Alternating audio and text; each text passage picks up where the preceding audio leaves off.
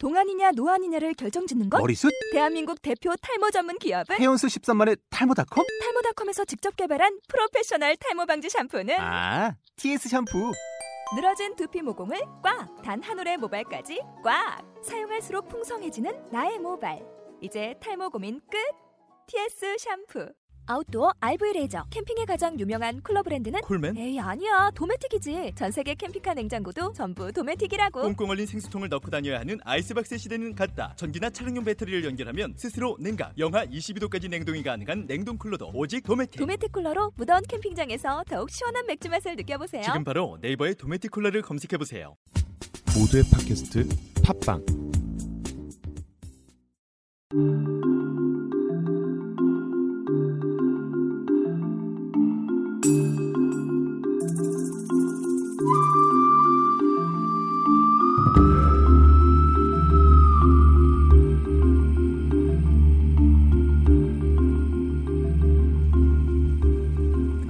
한의사 강용혁의 심통부리기. 오늘은 종로에서 뺨 맞고 한강에서 화풀이 한다는 속담으로 시작해 보겠습니다. 이 속담이 유래하게 된 게 조선시대에는 종로는 유기전이라는 권세 있는 큰 상인들이 장사를 했고 한강에는 힘없는 난전 상인들이 모여서 장사를 했다고 합니다. 그래서 권세 있는 이들 앞에서는 흥정 끝에 시비가 벌어져도 아무 소리도 못하다가 힘없는 난전 상인들을 대상으로 화풀이를 한다는 그런 뜻이랍니다. 그런데 분노라는 에너지가 만들어지고 폭발되는 과정을 관찰해보면 이 속담과 이치가 꼭 맞아떨어지는 경우들이 상당히 많습니다. 정작 자신은 왜 화가 나는지, 자신의 마음이 어떤지 모르겠다는 화병 환자들도 많은데요. 이런 경우에 이 속담은 화의 실체와 원인이 어디서 출발하는지를 찾아내는데 중요한 모티브가 될 수 있습니다. 오늘은 화병으로 내원한 한 중년 여성의 사례를 보겠습니다. 이 여성분이 한의원을 찾게 된 이유는 몸 여기저기가 아픈 것도 있지만 본인의 감정 조절이 너무 안 된다는 것이었습니다. 아무런 이유도 없이 남편과 유치원생 아이에게 너무 심하게 화를 내게 된다고 합니다. 화를 내고 나면 자신이 생각해도 너무 심했다 싶을 정도로 후회를 하지만 이상하게도 좀처럼 개선되지가 않는다고 합니다. 이런 일이 계속 반복되면서 자상했던 남편도 이제는 힘들어하게 되고 더 큰 문제는 어린 자녀가 언제 불쑥 엄마가 화를 낼지 몰라서 눈치를 보며 심하게 불안해한다고 합니다. 아울러 환자는 어느 순간 화가 치밀다가 갑자기 호흡곤란이 생기면서 심한 두통과 어지럼증까지 동반됩니다. 문제는 환자 스스로는 도대체 왜 그런지 모르겠다는 것이고 병원 검사에서도 또렷한 원인이 나오지 않는다는 겁니다. 그러나 세상에 원인 없는 결과란 없죠. 그 힌트는 바로 한강에서 화풀이를 한다는 것은 이미 종로에서 뺨을 맞았다는 것이겠죠. 그렇다면 이 중년 여성에게 종로는 어떤 대상인지를 찾아야겠죠. 이 때문에 화병은 검진이나 약물 치료보다 상담 치료가 중요합니다. 상담 결과 처음에는 아무런 이유가 없다던 말과는 달리 환자는 무례한 친정 식구들 때문에 심한 스트레스를 받고 있었습니다. 친정엄마는 이런저런 사업을 하며 손실을 보면 출가 외인인 환자에게 와서 계속 돈을 요구합니다. 사업 역량이 안 되는데도 불구하고 금방 잘 될 것이라며 딸에게 매번 돈을 요구하는 식이죠. 게다가 딸을, 딸이 집을 비우면 딸 집의 비밀번호를 누르고 손님까지 데리고 들어와 놀고 가는 등 기본적인 예의를 갖추지 않았다고 합니다.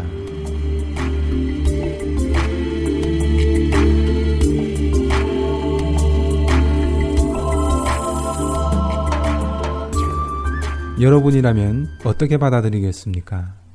아무리 엄마와 딸 사이라지만 한마디로 무례한 거죠. 더 큰 문제는 이 환자분의 태도입니다.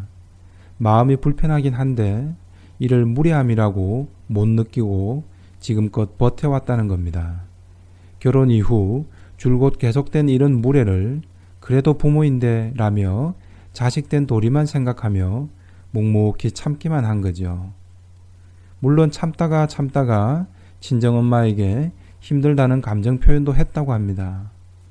그런데 오히려 친정엄마는 자식이 어떻게 그럴 수 있냐며 호통을 치는가 하면 친정오빠들까지 나서서 하나밖에 없는 딸이 어떻게 어머니한테라며 환자를 비난하고 나섰다고 합니다. 환자 역시도 이런 상황에 닥치자 다시 혼란스러웠던 겁니다. 진짜 자신이 인간적으로 너무 심했나 싶어 오히려 죄책감에 시달렸다고 합니다. 의식적으로는 분명 무례고 단호히 거절해야 하는데 라고 생각하지만 이상하게도 무의식에선 오히려 자신이 잘못했다는 죄책감에 시달리는 거죠. 이런 의식과 무의식 간의 갈등이 분노를 야기한 겁니다. 결국 분노의 에너지가 엉뚱하게도 남편과 아이를 향하기 시작한 겁니다. 말 그대로 화는 종로에서 받았는데 화풀이는 한강에서 하게 된 거죠. 그런데 또다시 참으려 하니까 몸과 마음에 담아둘 수 있는 분노도 한계 용량에 다다른 거죠. 결국 그런 일을 당할 때마다 이상하게도 환자는 몸이 먼저 반응하고 아프기 시작했다고 말합니다. 무례에서 시작된 부정적 정서를 애써 참고 또 참는 과정에서 자신의 몸이 먼저 반응을 했던 거죠. 그러다 그것도 이제는 못 견디는 상황이 되니까 분노가 폭발하게 되는 건데 그 대상이 바로 종로가 아닌 한강이 된 겁니다.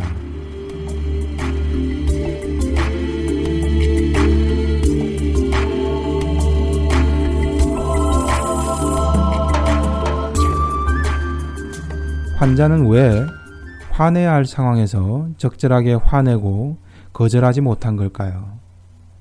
환자는 어려서부터 그랬던 것 같다고 말합니다. 환자가 어머니에게 자신의 의사를 표현하면 그런 건 안 돼. 엄마 말대로 그냥 해. 라며 묵살당하기 일쑤였답니다. 또 오빠들이 괴롭혀도 네가 그냥 참아라. 라는 식으로 훈육을 받았죠. 결국 환자는 부당한 요구를 당해도 그냥 참거나 최소한 자신의 불편한 감정조차 상대에게 잘 드러내지를 못하게 된 겁니다. 여기에 타고난 체질도 연관이 됩니다. 환자는 못마땅한 일도 일단 참고 보려는 성정이 강한 태어민입니다. 나이 많은 부모에게 어떻게 내가 반발할 수 있나 이런 정서가 강한 거죠. 그런데다 기가 센 어머니와 친정 오빠들까지 합세해서 분위기를 몰고 가니 혼돈스러웠던 거죠.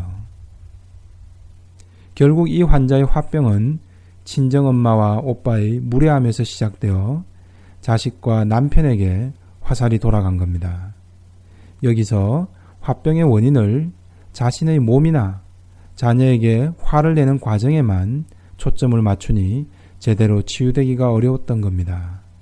진짜 원인은 그 이전 단계에 있는데 그 이전 단계 내용에 대해서는 전혀 인지조차 안 되고 있었던 거죠. 이런저런 검사를 하고 약물을 투약해도 아이와 남편에 대해서는 내가 이러지 말아야지, 내가 참아야지 라며 순간적인 다짐만 하니까 치료가 안 됐던 거죠.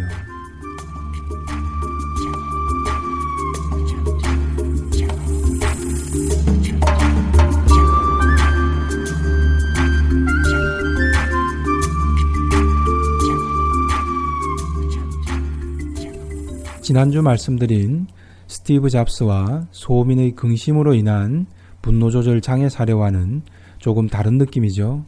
소민은 자기 식대로, 자기 눈높이대로 되지 않는 상황에 대해 분노를 드러내는 것이라면 태음이는 보통은 참다가 참다가 결국 엉뚱한 데서 분노가 터지는 양상이 됩니다. 환자는 무례를 무례로 정확히 인식하고 자신이 느끼는 불편한 감정을 솔직히 말할 수 있어야 합니다. 애꿎은 남편과 자식, 그리고 자신에게 화가 미치지 않기 위해서는 친정엄마와 오빠들에게 단호함을 보여야 합니다. 물론 여기에는 용기와 남편의 지지가 필요하겠죠. 사람은 누울 자리를 보고 다리를 뻗습니다.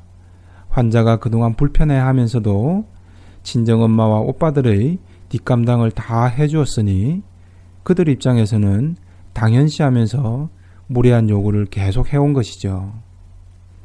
죽기를 각오하면 살고 살기를 바라면 죽는다는 말처럼 환자는 연을 끊을 각오를 하고 단호히 대처해야 합니다. 그러면 차라리 자신이 상처받지 않는 수준에서 도와줄 수 있고 친정 식구들은 이만큼 도와줘도 고마워하고 예를 갖추게 됩니다. 그러지 못하고 어설프게 나오면 상대의 무례한 태도를 조금도 고치기 어려워집니다. 이처럼 실제 분노를 야기한 요소는 다른 데 있는데 그 화나는 상황을 있는 그대로 보지 못하는 경우가 많습니다. 이 환자의 경우에는 어머니한테는 무조건 복종해야 한다는 일종의 윤리적 억압이 강했다고 볼 수 있습니다. 화를 유발한 대상을 있는 그대로 보지 못하게 되면 그런 분노가 시간차 공격을 일으키게 됩니다. 애초에 분노를 느끼는 대상과 분노를 야기한 시점, 그리고 자기 감정에 대해서도 온통 착시 현상이 일어나 버리는 거죠. 이상하게 눈물이 났다가 이상하게 다시 화가 나는 식으로 내가 내 마음을 잘 모르는 상태가 되어버립니다. 결국 화를 내야 할 때 못 내고 엉뚱한 타이밍에 화를 낸다든지 화내야 할 대상은 다른 데 있는데 엉뚱한 대상에게 화풀이를 하게 됩니다. 이 경우에는 계속 후회만 한다고 해서 반복되는 화가 수그러들지를 않습니다. 애초에 화를 일으키는 대상과 내용을 찾아내고 적절히 대응을 해야 달라지게 되죠. 아마 이 환자만의 문제는 아닐 겁니다. 세상의 큰 조직과 근세 앞에서, 때로는 자신에게 이익을 줄 수 있는 이들 앞에서 인간은 무력할 수밖에 없습니다. 그런 이익을 얻기 위해 애초에 일어난 자신의 감정을 속이게 되고 이 중 일부는 만만한 대상에게 화풀이를 하게 됩니다. 이 역시 나 자신의 마음을 놓친 결과라 할 수 있습니다. 결국 태어민의 분노 치유 역시도 자신의 마음을 들여다보는 일에서 출발해야 합니다.